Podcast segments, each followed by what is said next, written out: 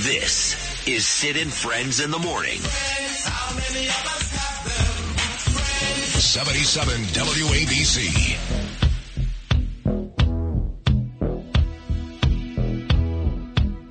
Standing in the rain with his head hung low.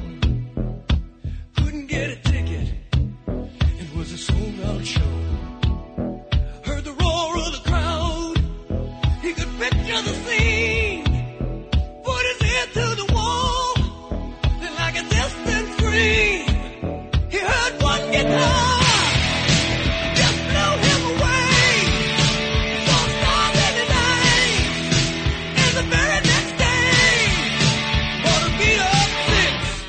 Jukebox Hero by Foreigner, 928 on your Hump Day Wednesday morning.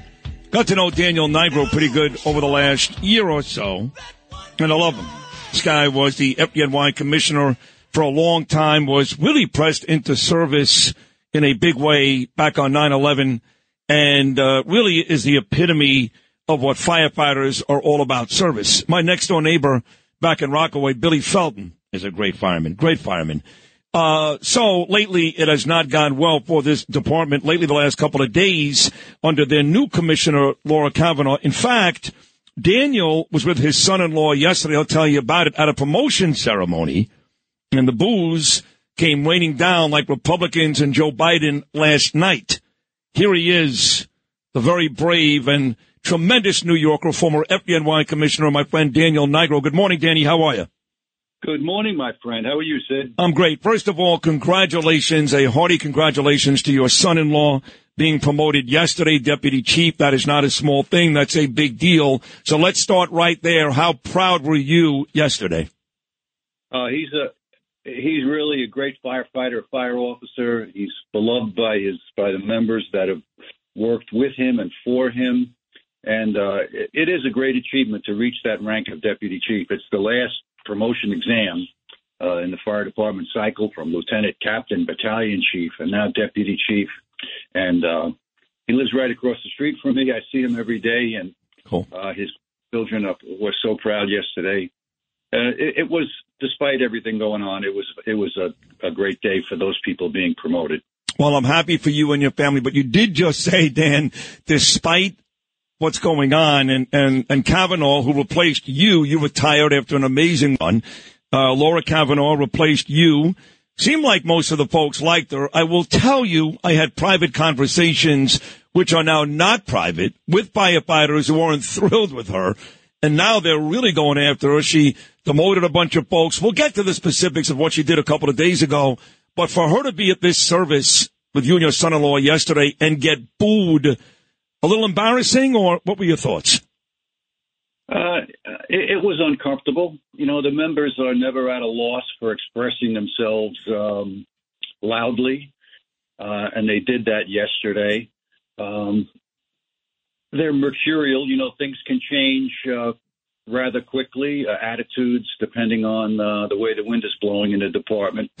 I wasn't shocked, but um, I, I think the important part is uh, the health of the department and how can we uh, how can we make this better? You know, how, how do we address the issue and uh, and move on so the department is back to uh, running smoothly? Yeah, I want to get to that and exactly what happened two days ago, but I have to tell you, Dan, that John Hodgens, when he gets up there, and of course, a very decorated FDNY chief of department, John, you know John, I'm sure, for many, many, many years, when he gets up there and he gets this sustained applause, this is like a middle finger basically to Kavanagh. That's what that was yesterday. So even that, I would imagine, for a guy I'm sure you like very much, even that had to be uncomfortable.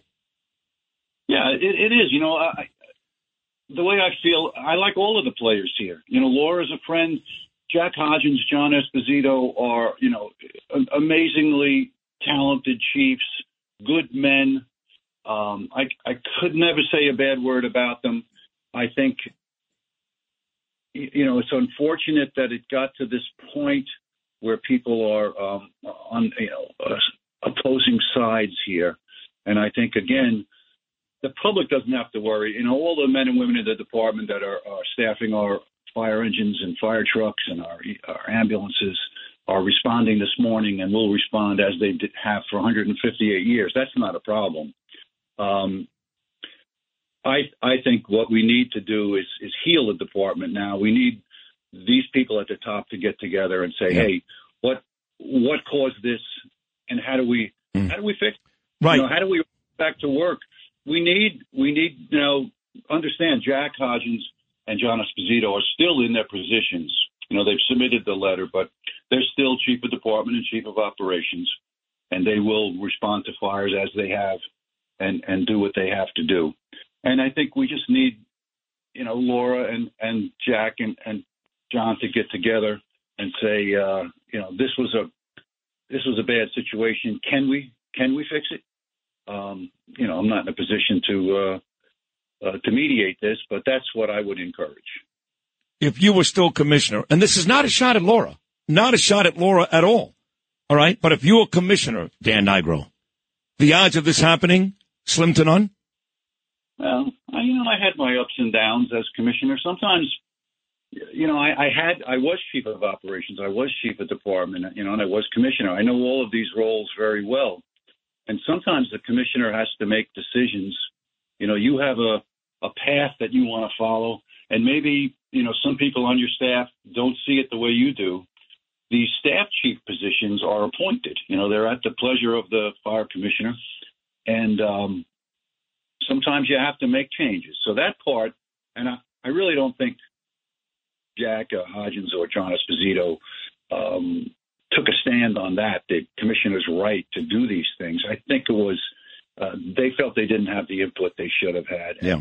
And I, I I feel perhaps you know calmer heads can prevail and and this can be Yeah. can be fixed. I hope it can. You know, Yeah, and- and I know that they were mad they were kind of left out of the discussions. Now, for folks that don't know what happened here, the new FDNY commissioner who replaced the man on the phone right now, my friend Dan Nigro, Laura Kavanagh, she says her contention is, I'm tired of it. I don't want to hear about more money, nicer cars. Enough already. I mean, I don't know if these numbers are ever real accurate, Dan, because police numbers aren't always accurate. Biden's numbers last night were not close to being accurate. But I've heard that the fire deaths are up this year.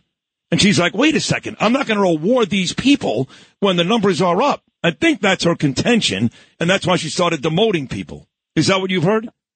No, I think I, I'm I'm not sure what the numbers are. I think the the three people that were demoted, whatever the you know the reasons are, I, I think it goes probably goes back a little while, and uh, I, I certainly can't fault her for that because that is the right of the commissioner to um, direct the department as she sees fit based on you know the mayor hired her to uh, um, to move forward whatever the mayor's agenda may be, and um, you know, she's not the union president. When you're the commissioner, you're you answer to the membership and you answer to the more than eight million people that live here. So you have a dual role. Um, I think Laura, and I, I don't think I know Laura cares deeply about the department. There's no doubt about that. Um, so I do believe, maybe I'm too much of an optimist, that um, we can get on the right track again and and move forward. Uh, I would like to see. Uh, Chief Hodgens and Chief Esposito continue in their position because they um, they're very good at what they do, and um, things move forward. So, you know, I, I understand the frustration involved on both sides. It can get um, it can get heated, and this is you know unusual that it reached this level. I was going to say this. This doesn't happen on- often. Doesn't happen like when you were commissioner, twenty something years, dating back to 9-11. Maybe this happened. Did you have to demote folks? Was there a time when I know people get angry with you, but you have to move people around. They're not happy with uh, with these moves at all. Um, maybe they choose to retire if if you are, are moving them because you don't see them as being the right person for uh, the position that they're in. Uh, you know, like I say, I go back uh, more than 53 years now in the department. It's been a, you know, it's been my second family and part of my life. Uh, things happen over the course of, of time that appear unsolvable. You know, this disagreements between uh, management and uh, and the unions or the chiefs and the commissioner, and um,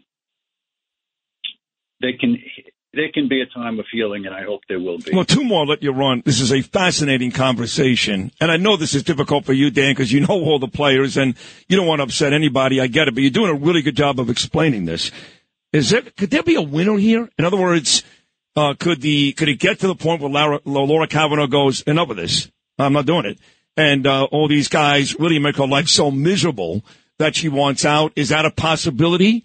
Or do you think whether it's the mayor, he actually appointed her, getting involved, or somebody else, that they have to figure this out? Is there any way that the mutiny can possibly win? Well, I, I, the only way is, you know, if the mayor would didn't support uh, the commissioner, but I'm sure he does. And you know, she's a, she's a very strong. He, he actually person. did. He actually did. Dan, for what it's worth, come out yesterday and publicly support her. Yes. Yeah, and and you know, she's certainly not a, a weak person. She wouldn't be in the position she's in. She wouldn't be um, a fire commissioner after working for the department, you know, for eight years and and um, and moving up the ladder as she did on the civilian side. And um, I think the winner has to be the members of the department and the people of the city.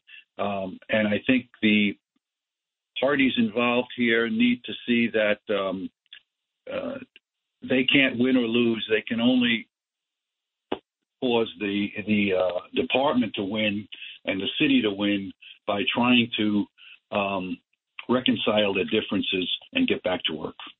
All right, last one. This is a crazy scenario, but I like doing stuff like this, Dan. That's why I think you like this show. Laura decides I've had enough. I'm done. And they need somebody to run the department until they bring in the next person. Would Dan Nigro put the uniform on one more time? I, I don't think that's uh, the likelihood of that is uh, somewhere between slim and none. okay. uh, I'm dedicated to the department, and I would always, you know, I, I would do whatever I, I had to do. But I, I really would like to see uh, Laura Kavanagh continue as commissioner, and and these uh, chiefs continue in their positions, and um, and the department benefit from the expertise of all three of them in their particular areas. So uh, let's hope for the best. I agree. Once again, hey Dan, congratulations on the promotion for your son-in-law, your family. It was a great day yesterday for the Nigros and for New York. It really was. And I'm with you. I hope that Kavanagh, the mayor, and these other fine gentlemen who you mentioned work this thing out because uh, we need you guys to be at your best every day, which you guys certainly are. Dan Nigro, I love you, man. Thank you so much.